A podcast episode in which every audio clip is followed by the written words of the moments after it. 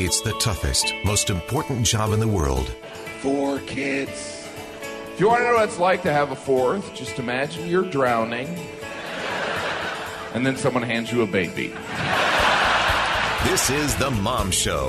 It's where moms come to learn and share.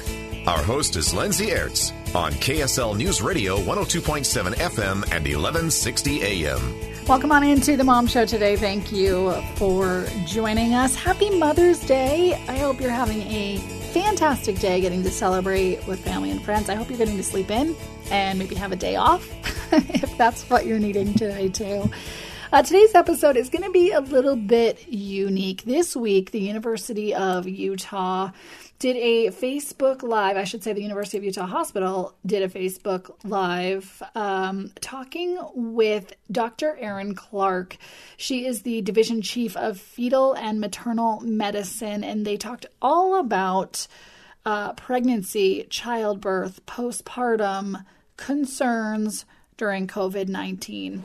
I cannot even imagine being pregnant right now as far as the uncertainty and the worry that comes with giving birth, being pregnant, being a little bit more at risk or vulnerable um, at a time where there's a global pandemic happening. So I feel for those moms out there who, uh, especially the first time moms who are uh, pregnant wanting to uh, have some sense of certainty and especially the postpartum period. Anyone who listens to this show on a, on the regular might know that I am a huge advocate for maternal mental health.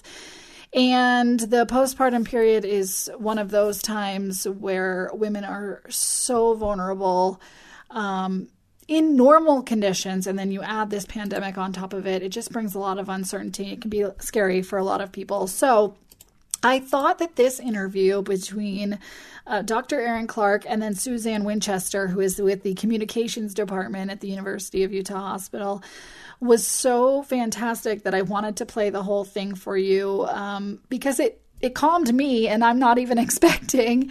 And so, uh, hopefully, if you are expecting or um, you know someone who is, this can just bring you a little bit of relief. But they answer a lot of your questions for you. So, I'm going to play most of this interview in its entirety.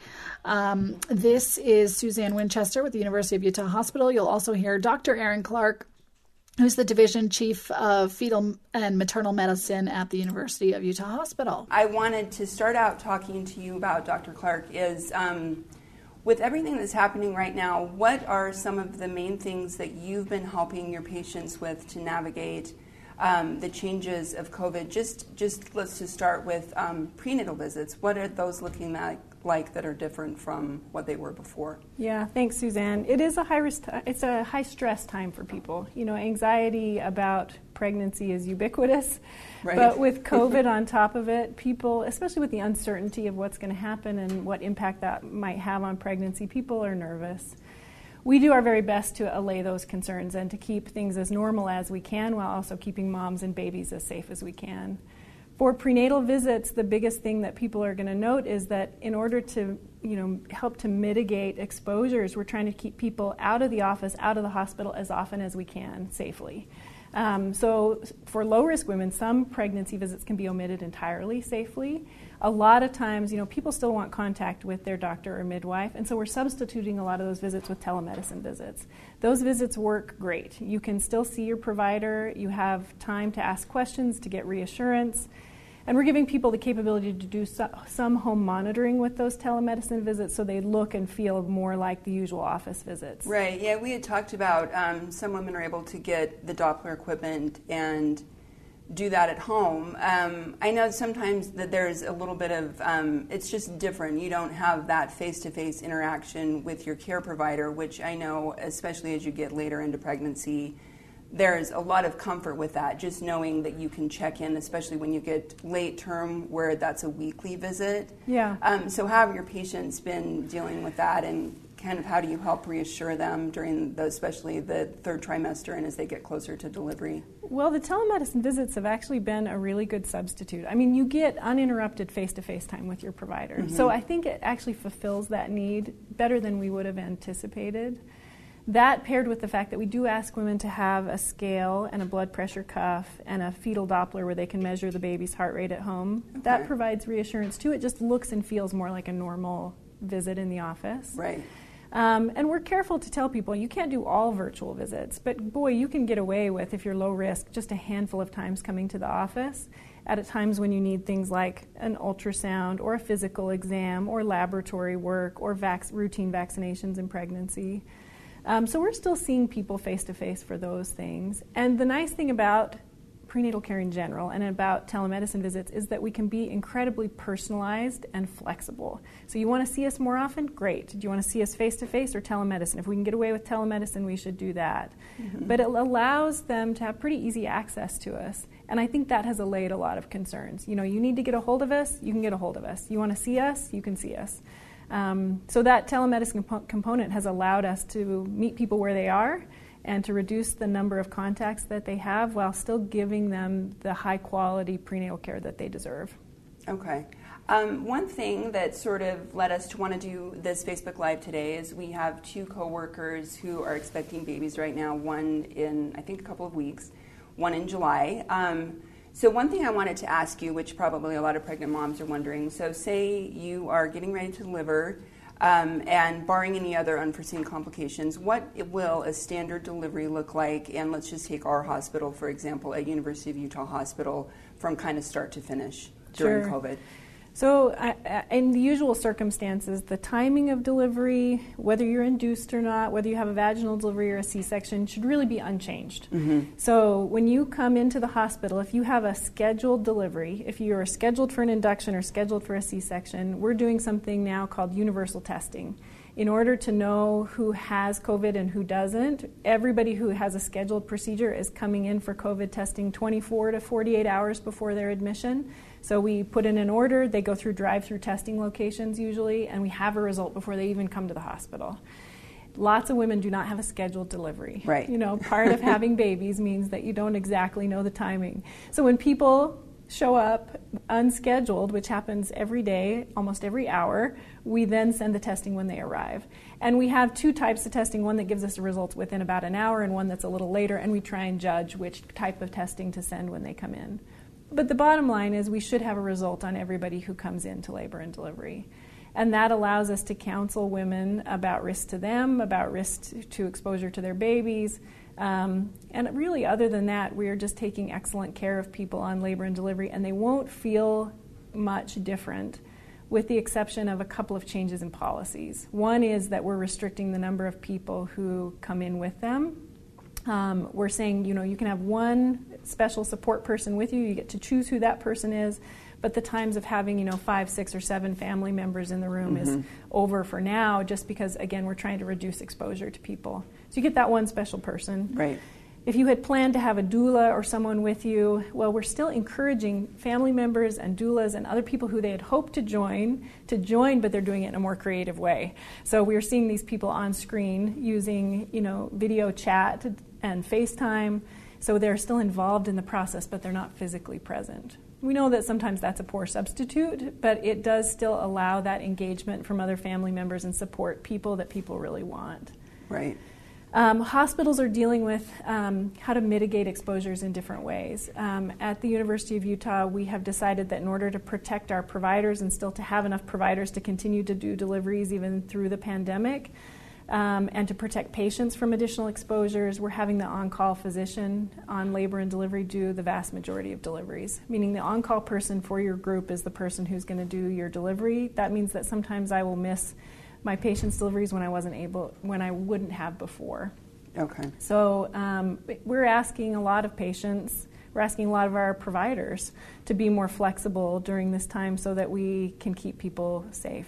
That is Dr. Erin Clark. She's the Division Chief of Fetal and Maternal Medicine at the University of Utah Hospital. You've been listening to an interview between she and Suzanne Winchester, communications uh, person with the hospital. Uh, they have been talking about uh, some of the pregnancy concerns uh, and those prenatal visit concerns among amid this COVID outbreak. We'll take a break. More from their chat when we come back on the Mom Show.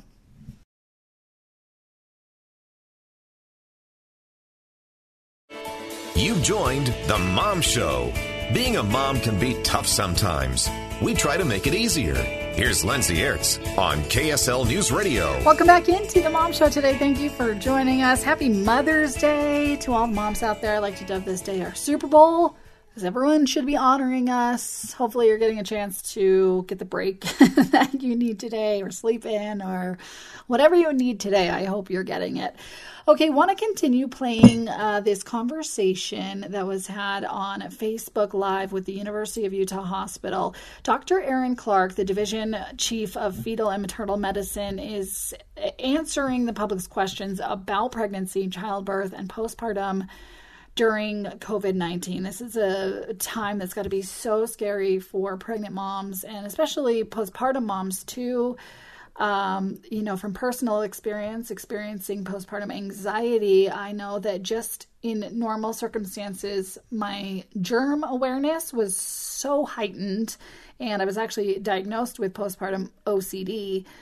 And so I can only imagine what it's like given the conditions that we're dealing with right now. So hopefully, um, you or someone you know, if you're expecting, this helps you a little bit. But you're going to hear two two voices on this interview: Dr. Erin Clark and then Suzanne Winchester is with the communications department at the University of Utah Hospital. So you'll hear her asking some of the questions.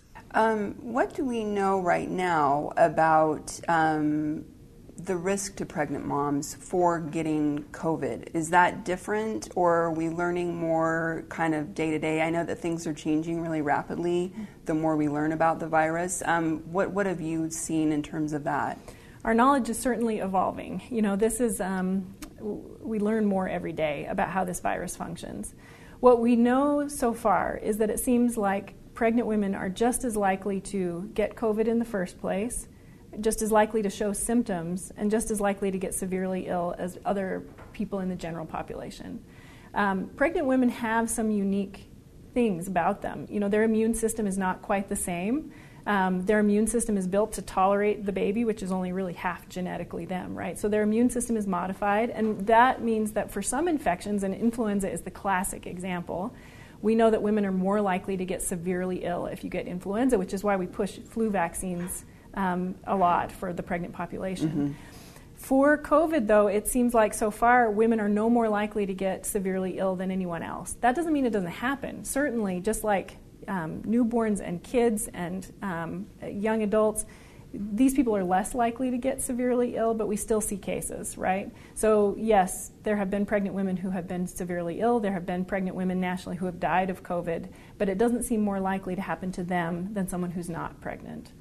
Dr. Erin Clark is the chief of fetal and maternal medicine with the University of Utah Hospital. Uh, you're listening to an interview uh, done by she and uh, the communications person at the University of Utah Hospital, Suzanne Winchester, uh, talking about all of the pregnancy and delivery and um, postpartum questions for pregnant women out there during COVID 19. And one of the big concerns that they discuss is passing coronavirus onto your baby. Yeah, so there's two separate questions really is one is does can she pass it to her fetus and then the second is can she pass it to the newborn after birth um, we call the passage of the virus through the placenta or through the process of childbirth um, to the baby as vertical transmission. Mm-hmm. Vertical transmission has not been proven for COVID, um, meaning we don't think that it's, it, we are not seeing cases of newborns being infected because they got infected in utero.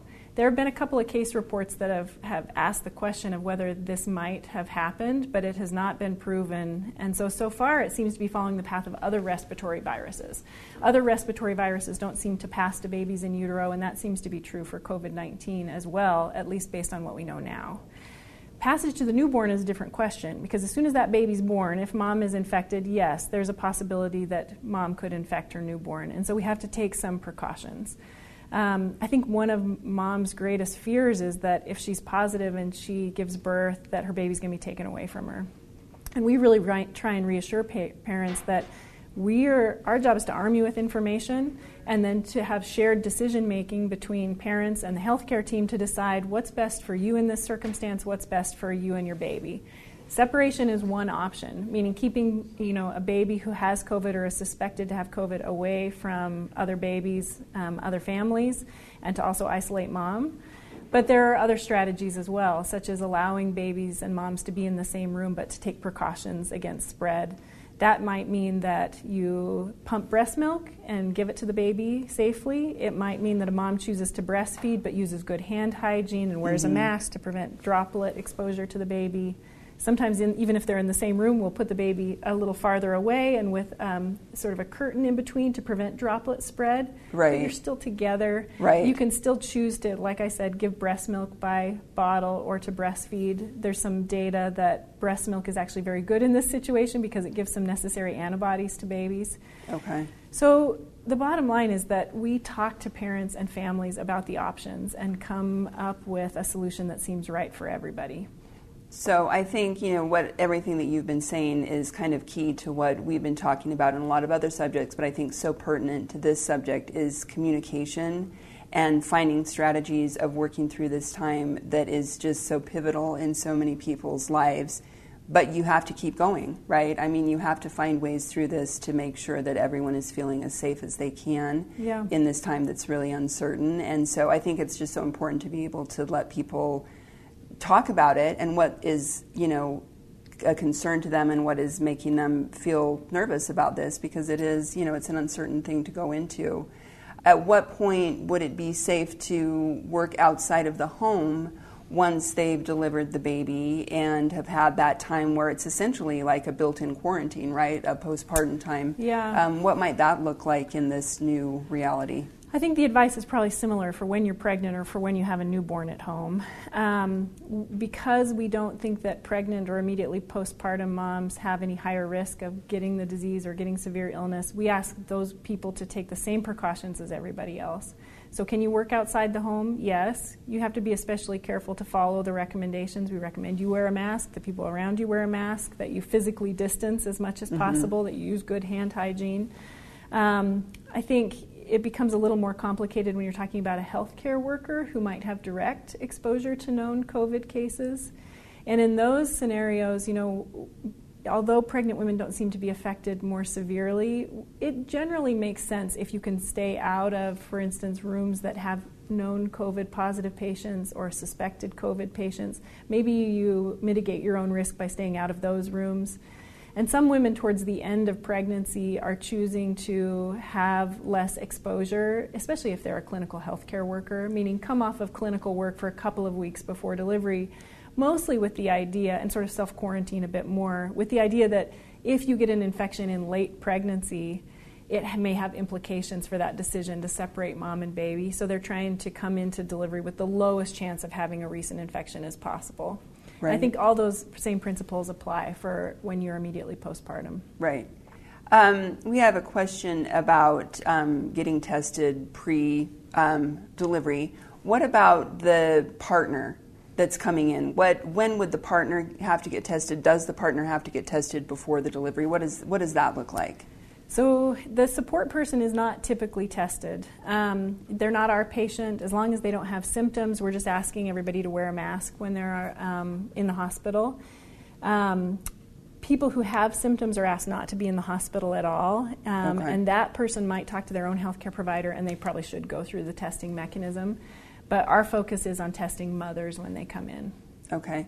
And for the support person, are they able to be with mom all through labor and delivery from start to finish? Yeah, so they ask it to be the same support person. This is a university policy. Every hospital and healthcare okay. system is tackling this a little bit differently. Right. But for us, we say, yeah, we want you to choose that one special person to be with you, and that person will receive a band and will be with you from labor and delivery through the postpartum stay. That is Dr. Erin Clark with the Fetal and Maternal Medicine Department at the University of Utah Hospital. You're listening to an interview with she and Suzanne Winchester of the Communications Department talking about pregnancy risks during COVID 19. A fascinating interview will continue when we come back. It's the toughest, most important job in the world. Four kids if you want to know what it's like to have a fourth, just imagine you're drowning and then someone hands you a baby. This is The Mom Show. It's where moms come to learn and share. Our host is Lindsay Aerts. On KSL News Radio 102.7 FM and 1160 AM. Welcome back into the Mom Show today. Thank you for joining us. Happy Mother's Day. Hope you're having a fantastic day and getting everything you need today. Uh, I want to continue playing this interview for you this week. The University of Utah Hospital did an interview on Facebook with Dr. Erin Clark. She is the division chief of fetal and maternal medicine. And she, along with Suzanne Winchester, who's in the communications department there, are talking all about pregnancy, childbirth, and postpartum risks right now, given COVID 19. You know, this is such an uncertain time for all of us let alone being pregnant, delivering a baby during this time. I thought this interview was just had so much good information for you that I wanted to play the thing, the whole thing in its entirety. So you'll hear both of their voices on it. One of the questions asked was about an eight month pregnant nurse working on the front lines. Oh, that's a good question. What do you say, Dr. Clark? Yeah, we get a lot of these questions, of course, because people are wanting to be as safe as they can during mm-hmm. pregnancy. Because pregnant women aren't um, affected more often or affected more severely. We don't have a medical reason that we say these people can't work. Um, but there's a couple of precautions that we've already talked about. One is that you know if um, there's sufficient workforce, which we certainly have right now in the state of Utah, if you can be a frontline healthcare worker but can stay away from COVID positive or suspected right. COVID positive patients, that's one way to help mitigate risk. And the other is really just to consider if you can um, limiting your clinical exposure in the last few weeks of pregnancy. Because again, that makes it less likely that you're going to have a late infection that might have implications for you and your baby. Mm-hmm. So, some people are choosing to work entirely through that time, other people are taking those precautions as able. Right. Um, it's really dependent on your individual situation, and we encourage people to talk to their human resource department, to talk to their administrators to determine the best solution for them. Right. Um, so, one thing we've heard um, a few people mention is that they're having shorter stays once they've delivered, mm-hmm. as far as, as long as everything's healthy with the baby. Is that something that moms can expect when they're delivering um, during this time? Yeah, so there has been a bo- even before COVID, there's been a big national push to get people home a little sooner. Um, the hospital is not your lowest risk environment. You tend to see more people and have more exposures in general. Mm-hmm. So, a lot of people have been trying to move towards earlier j- discharges in general. And for us, that certainly sped up that process mm-hmm. to get people the option to go home sooner. Um, we typically are sending folks home with an uncomplicated vaginal delivery after 24 hours. Some stay up to 48. And after a C section, it's more like two to three days. Um, if people are wanting to go home and they're medically doing well, we try and get people home on the earlier end of that window. But we're careful to emphasize that, again, we individualize it for the woman and her family, and if there's a reason that they want to stay later, then we are working with them to individualize their plan. That is Dr. Erin Clark. She is the division chief of fetal and maternal medicine at the University of Utah Hospital, talking on Facebook Live this week about everything that pregnant women need to know right now, uh, giving birth and postpartum and prenatally surrounding COVID 19. It's a, it's a very uncertain time for them. You're also hearing the voice of Suzanne Winchester, who's the communications department. She's asking the questions on this Facebook Live. We have a question about uh, birthing classes and mm-hmm. preparing. Is there a way that women can do that virtually now? Um, to be able to get ready for delivery. Whereas before, you know, when you're in a birthing class and you're right there with all the people and you can't really do that in a social distancing setting, what do you recommend for women that want to be able to prepare? And you know, is there a way to do that virtually and have that be as effective? We have all had to be more creative with yeah. regard to how we're communicating in the time of COVID. So, as much as possible, all of these efforts toward education have gone virtually. Um, so at the university, a lot of our childbirthing classes um, and postpartum classes have gone to a virtual format. Is it exactly the same? Probably not. Is it still really good information? Yeah. Um, one of the things they do with the birthing classes is they do a tour of labor and delivery and walk you around to the rooms. Mm-hmm. Well, that part also can be done virtually. Right. um, so we're substituting the physical, you know, closeness of that sort of teaching experience with a virtual teaching experience, which so far seems like it's actually gone very well. Um, and along with that, what about um, postpartum? Then does that happen virtually? And um, another question that we've had about that is does the support person get to come to the postpartum visits, or is that just mom and baby? Yeah. So for the postpartum visits, it really has been mom only when it's a physical appointment, just again with the idea of reducing exposure. Mm-hmm. Bringing a new baby back into the hospital, yes, they've got to do some pediatric appointments, but for the postpartum visit, it's usually just mom. Whether that happens virtually or face to face really depends on the situation. If a woman needs a physical exam, and some very often she does, then we would ask her to come in face to face for that visit. But oftentimes recovery is uncomplicated, mom and baby are doing great, and a visit can be done virtually. A lot of prenatal care and postpartum care is counseling and reassurance and talking through issues like postpartum depression, monitoring blood pressures if people have had something like preeclampsia we are discovering that a lot of what we used to think had to happen face to face can actually happen really effectively through a virtual format. Um, we're doing a lot more monitoring at home in terms of blood pressures and blood sugars and weight and everything else, and mm-hmm. then just come together in that virtual format to discuss how people are doing. It has, it has gone very well. But I, I always tell people if you want to be seen face to face, if there's a reason that you need us to take a look at you, we absolutely will. Um, speaking of that, in terms of high risk pregnancy, um, I heard from another friend who is having a second child, and her first one was high risk, and she had asked about being able to see her own doctor for mm-hmm. delivery. Mm-hmm. Um, how does high risk kind of factor into what's happening now, and how how does your team manage that? Where it's someone that really does need to be monitored more closely and potentially in person and kind of weigh the you know the balance of that with the balance of mitigating uh, COVID. Yeah. I mean, one of the things that uh, I think is one of our strengths is that we're able to care for that spectrum of low risk to very high risk really mm-hmm. effectively as a team. Um, we always have an obstetrician gynecologist on labor and delivery, and we always have a high risk um, physician also on call. So, how we divide that work depends on a person's individual circumstances. But we always have a cadre of experts available 24 7, no matter when you walk in. You know, if you walk in at any time, you should be able to get that expert specialty care.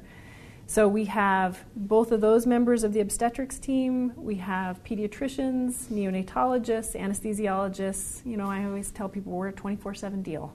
Right.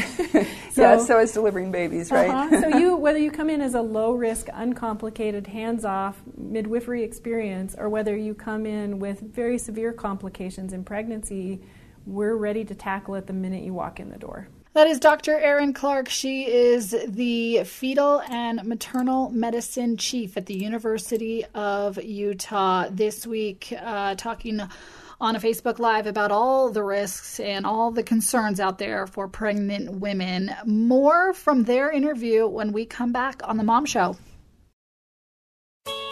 Back inside The Mom Show. Dads are welcome, but moms come here to be heard. We're with Lindsay Aerts on KSL News Radio. Welcome back into the Mom Show. Thank you for joining us today and happy Mother's Day to all the moms out there. I hope you're having a fantastic day and you're getting everything you need today. Hopefully, you're sleeping in and getting breakfast brought to you in bed and you don't have to do any dishes. That's my hope for you. Um, all right, we are talking about all of the risks and whether there are increased risks for pregnant women right now during COVID 19. This week, the University of Utah Hospital did a Facebook Live answering all of your questions. And I thought the interview was so fantastic with so much good information. I just decided to play the whole thing. So you're going to hear Dr. Erin Clark. She's the division chief of fetal and maternal medicine, uh, talking with Suzanne Winchester of the communications department. And I'd invite you to podcast wherever you podcast. Just search for KSL Mom Show. The rest of this episode, and I'd invite you to give it to anyone who's expecting who might need some reassurance right now. We talked a little bit about you know the potential of whether or not if a mom was was COVID positive, would that be transferred through breast milk? Um, any other tips or best practices about breastfeeding during COVID? Is there any implication there just in a regular setting um, that moms should be aware of or that they should be careful with? Sure. So I think first of all, people should know that we have we have not found the COVID virus in breast milk. Um, so there doesn't appear to be a risk of transmission through breast milk, and in fact, antibodies. One of the ways we protect protect newborns from early infections is by breastfeeding. The antibodies come from mom to baby. Mm-hmm. So that's one of the best ways you can protect your baby from all sorts of infections. Um, when it comes to breastfeeding, really the only thing that's altered is if you actually have are known to have the COVID virus. And then we talked about, you know, you may choose to separate um, and to express breast milk with a pump and then have someone else give that to your baby to reduce exposure. Um, or if you choose to breastfeed at the breast, you just have to make sure that you're taking good precautions with hand hygiene and masks. Um, otherwise, we just we remain big advocates of breastfeeding for its benefits, and that should be unaltered in the time of the COVID pandemic. Okay. Um, one thing that I've been thinking about with postpartum when I had my first baby, I remember my mom came and stayed with me for like mm. a week, and mm-hmm. I truly was like, I don't know how I would have survived without her. So, the implication of older adults being more at risk for COVID, um, what can moms do if they can't maybe have like a grandma come and stay with them and help them? Or when could grandma or older relatives come over and either stay or visit the baby? Because that's this huge part of welcoming this new member into the family. What does that look like now? It's such a hard question. I'm not sure that there's a right answer. And I think every family has to kind of think about their unique circumstance and feel, do what they feel comfortable with. Um, presumably, if you've been in a hospital and you have tested COVID negative as part of the delivery process, your risk of having it and giving it to grandma and grandpa is pretty small, mm-hmm. but it's not zero. Um, there are other household contacts who have not been tested who could still give it to your relatives because really, mom is the only one that we're routinely testing. We talked about that at the beginning. Right. Um, so there's a risk that you, although you're healthy and your family's healthy, could give it to these more vulnerable people who are coming in to help you. And there's also a chance that even though these relatives have been quarantining as best they can, that they could bring something to you. Um, so I think every family has a different threshold for how much risk they're willing to accept. For some people for whom that help is critical, they might say, you stay home, quarantine as best you can so that we are, are reassured that we have the lowest risk of giving each other something when you come to help us. Right. And other families are going to say, you know what, we're doing okay. And, you know, maybe they have a partner who is home more, working from home more, able to offer more support. It's unique times, you know, with COVID. Sometimes there are resources we didn't have before. And so they may say, you know what, let's do a bunch of FaceTime to introduce you to this grandchild and we hope to reunite sometime in the future that's a discussion that every family is going to have to have, right. and they're going to come to different conclusions. Yeah. That's Dr. Erin Clark, the division chief with fetal and maternal medicine at the University of Utah Hospital, uh, talking with Suzanne Winchester this week about all of the risks and concerns for pregnant women right now during COVID 19. One final question what do you see in the future as maybe how long these different regulations might be in place? And also, just do you foresee um, a new boom of quarantine babies coming? Something that I've been wondering. there has been lots of speculation about this baby boom that will come. I guess it remains to be seen. Um, if it happens, I guess we'll be ready for it as far as like how long the current restrictions will last, I think we're all we all have an evolving understanding of COVID 19, but we're all pretty convinced that this is going to come in waves. And so, university, hospital, and other healthcare systems have kind of thought about this in terms of, you know, levels of protection, you know, red, orange, yellow, green, in terms of how we roll forward or roll back some of these uh, protective mechanisms. Mm-hmm. You know, when will providers be able to come in and deliver their own patients? When will we loosen the visitor policy? I think we, the answer is we don't know, but we are hoping to base it on real data and the prevalence of the virus and the degree of spread in our community. And I suspect that the policy may sort of wax and wane over time as we see a change in disease activity. We're committed to trying to keep our patients up to date. So every single visit, we're focusing on COVID for a little bit of the appointment and talking to people about what's going on now, what do we think is going to go on when you come in for labor and delivery, can we foresee what what we're gonna what stage we're gonna be at when you come in. It's an imperfect game, but one that we try to play. That is Dr. Erin Clark, Division Chief of Fetal and Maternal Medicine with the University of Utah Hospital. You've been listening to an interview with she and Suzanne Winchester. Uh, this week, they took to Facebook to address the public's concerns about uh, pregnancy during COVID 19. And I invite you to podcast this entire episode wherever you podcast. Just search for KSL Mom Show. Some great information. And I found reassuring information for the uncertain times that many pregnant women find themselves in right now. Happy Mother's Day to all the moms out there. We'll be back next week on The Mom Show.